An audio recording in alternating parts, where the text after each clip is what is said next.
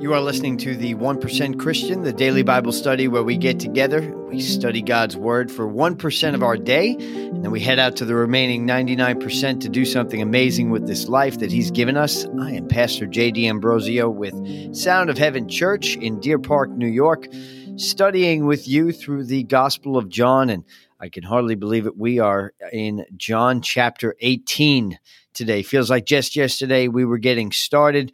And we are in the final days of Jesus' ministry, and we are finally here uh, at the point where Jesus gets arrested in the garden, and it is a emotional ride from this part forward. I mean, it has been so far, but when you really start to digest what our Lord and Savior went through, it is very, very powerful.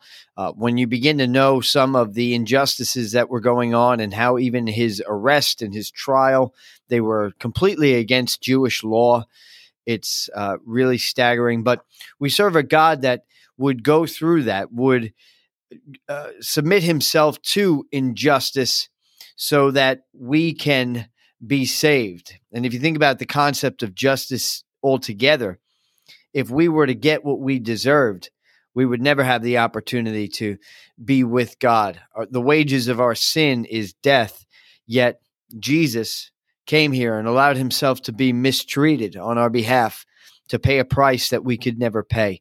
And uh, we're going to jump in and continue from this point on. And uh, I want to invite you uh, to check us out at S O H dot church to download our free mobile app. Just go anywhere where you get your your apps, whether it's uh, Android or Apple Store.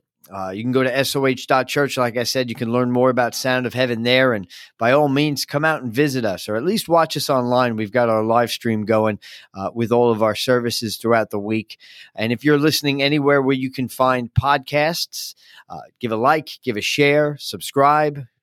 Check off your notifications so you don't miss anything. I announced yesterday that we are going to be continuing the one percent Christian beyond the Gospel of John. So more uh, details about that on the way, and we are ready to get started. I've got butterflies with this one. I got to be honest with you. Let's just jump. Actually, before we jump right in, I, I just want to remind yesterday what we studied. We studied Jesus praying, not only praying for himself, but praying for his disciples, and then praying for everyone else who would follow thereafter. And all of that includes me and, and for you. But here we are, Jesus in the garden, he prays, and then he gets up to leave. And it says, when he had finished praying, Jesus left with his disciples and crossed the Kidron Valley. Now, interestingly enough, the Kidron Valley was a small stream that that uh, drained from the temple itself. And Charles Spurgeon notes that particularly around this time of year, Jesus and the disciples would be walking through the valley and past the stream, and coming from the drainage of the temple would be the blood of the lambs that were slain. So I, I just want you to imagine this, because this is a really important opportunity to really take in and absorb what Jesus went through. He is walking away from the garden where he's praying and petitioning. He's praying and petitioning for the disciples and for us. And in the stream is the blood of the lambs that were slain, the temporary fixes, the temple sacrifices, which he was there to ultimately replace.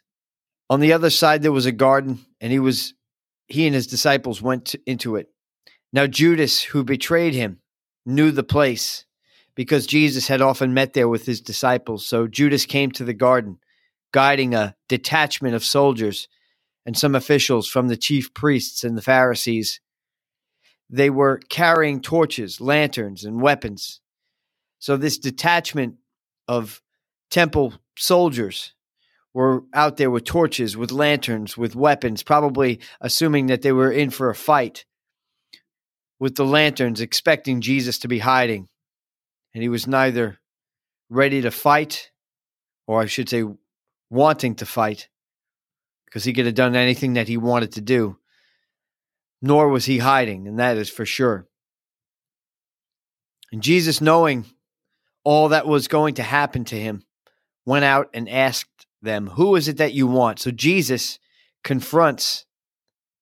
He's the first. He makes the first move, and he confronts, and he asks the question, who is it that you want? But he knows. Again, anytime Jesus asks a question, anytime God asks a question, he knows the answer to it already. He just wants us to answer. He wants us to search our heart and come up with the answer. And they replied, Jesus of Nazareth. And he said, I am he.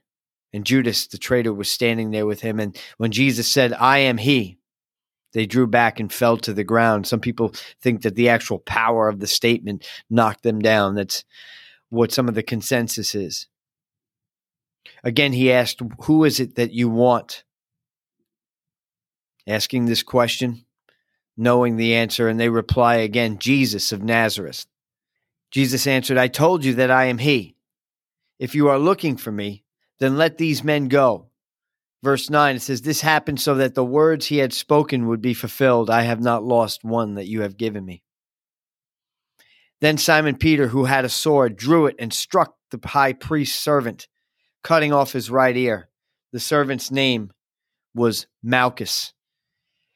Now, Peter, seemingly heroic here, history might say something different. It's been written that to actually strike off his right ear, Peter must have attacked from behind. I don't know how true that is, but uh, I'm reading that in some of the commentaries. And the fact that John, the writer of the gospel, knew Malchus's name was proof of one or two things, or maybe both. It's thought that John had an in with the chief priest. In other words, his family knew the chief priest's family. And if Malchus was the servant of the chief priest, then that would make sense. It's also part of tradition, perhaps, that Malchus had become a Christian at some point in the future.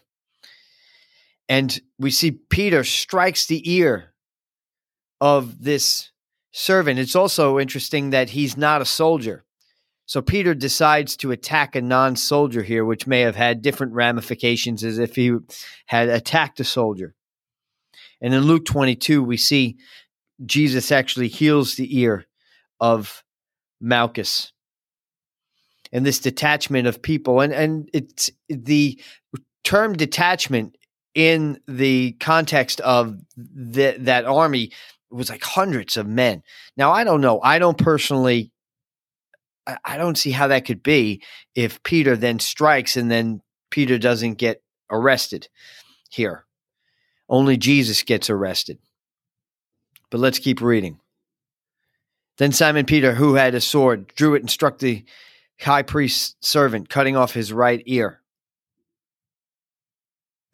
Jesus commanded Peter, put your sword away. Shall I not drink the cup the Father has given me? To drink the cup, that is a term that means the judgment, or, or to face the wrath, so to speak.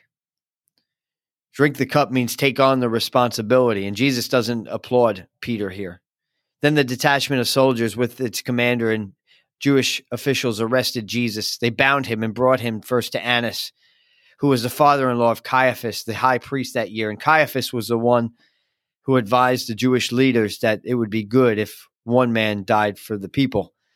And that was unexpected prophecy that Jesus would die for all the people, not in the way he imagined. And in verse fifteen, Simon Peter and another disciple were following Jesus.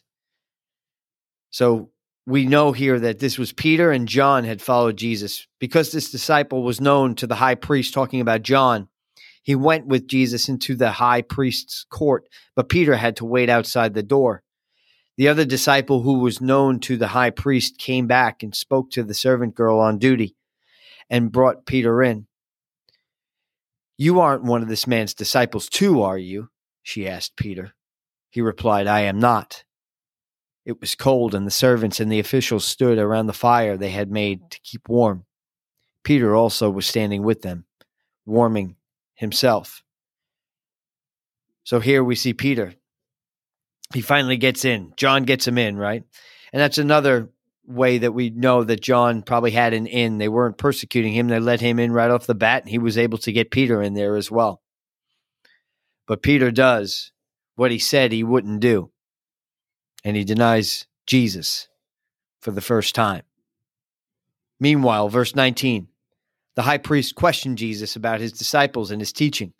"I have spoken openly to the world," Jesus replied. "I always taught in the synagogues or at the temple, where all the Jews come together. I said nothing in secret. Why question me? Ask those who heard me. Surely they know what I said." And again, Jesus being even arrested at night was illegal according to Jewish law. When Jesus said this, one of the officials nearby slapped him in the face. "Is this the way you answer the high priest?" he demanded. "If I said something wrong," Jesus replied, "testify as to what it is. But if I spoke the truth, why do you strike me?" Then Annas sent him bound to Caiaphas, the high priest. Meanwhile, Simon Peter was standing there warming himself. So they asked him, "You aren't one of those disciples too, are you?" He denied it, saying, "I am not." And one of the high priest's servants, a relative of the man whose ear Peter had cut off, challenged him. "Didn't I see you with him in the garden?" Again, Peter denied it. And at that moment, a rooster began to crow. So Jesus now in the hands of, I would say his enemies, but Jesus didn't have any enemies. Jesus has said multiple times, although he insulted them, although in other gospels we see he called them a brood of vipers, although he flipped over the tables. He also prayed for them. He also said, "Forgive them, Father, for they know not what they do," which is one of the things he said on the cross. We'll get to that point. But we see a great injustice happening to Jesus. And he doesn't complain. He doesn't relent. It reminds me of the words back in John thirteen. I'm sorry, John twelve. When he goes through on what we call Palm Sunday, and he's worshipped by the people, but worshipped for the wrong reasons.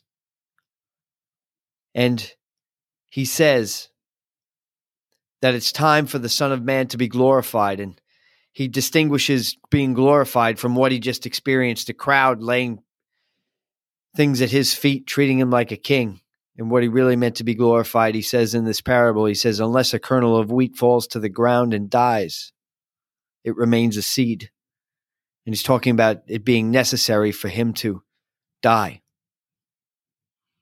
And then he says, and also in John twelve, he says, "I am troubled, but what am I going to say to the Father? Save me? I have come for an hour like this." Jesus knew what his mission was on this earth. And injustice, whether things were fair or not, we know they weren't fair, wasn't going to stop him from doing what he did. And we're at our one percent now. And trying to come up with a message out of here, sometimes we just got to read this and just look at this and say, look at what our God did for us. Look at what he endured on our behalf. And still sometimes we turn our backs on him. Just like Peter did. When things get tough, we deny him. And I'm not saying that to make us feel bad. I'm saying that to just point out that he would do it anyway. That we don't surprise God when we make mistakes. We don't surprise God even in our moments of denial. And his grace is enough to forgive us. And we know the rest of the story. We know Peter was forgiven, but he did it. He denied him three times. He had the best of intentions. And we go back to Judas and Peter being both in the same chapter. Judas, who had bad intentions, and he followed through on those. Peter, who had the best intentions and still fell. And Jesus loved them both. And he loves us in our mess, in our Judas times, in our Peter times. And I'm just grateful that when it got tough, that our God didn't give up And that is the motivation for us. When it gets tough, we don't give up. So let's pray. Father God, in the mighty name of Jesus, words can't truly express how grateful we are for doing what you did, for enduring the injustices, for enduring the humiliation, Lord God, for dying for us, for resurrecting for us, Lord God. As we go into these final chapters, Father, help us to really fully realize more than ever before the sacrifice that you made on our behalf. And not just that you died for us, but that it is the absolute reflection of how much you love us. Let us go into today feeling loved, feeling worth it in your eyes to be arrested, to die for, to raise for. In Jesus' mighty name. I'm Pastor J D Ambrosio with Sound of Heaven Church in Deer Park, New York. Check us out at S O H dot church. And tomorrow we're going to continue with the remainder of John chapter eighteen. I love you guys.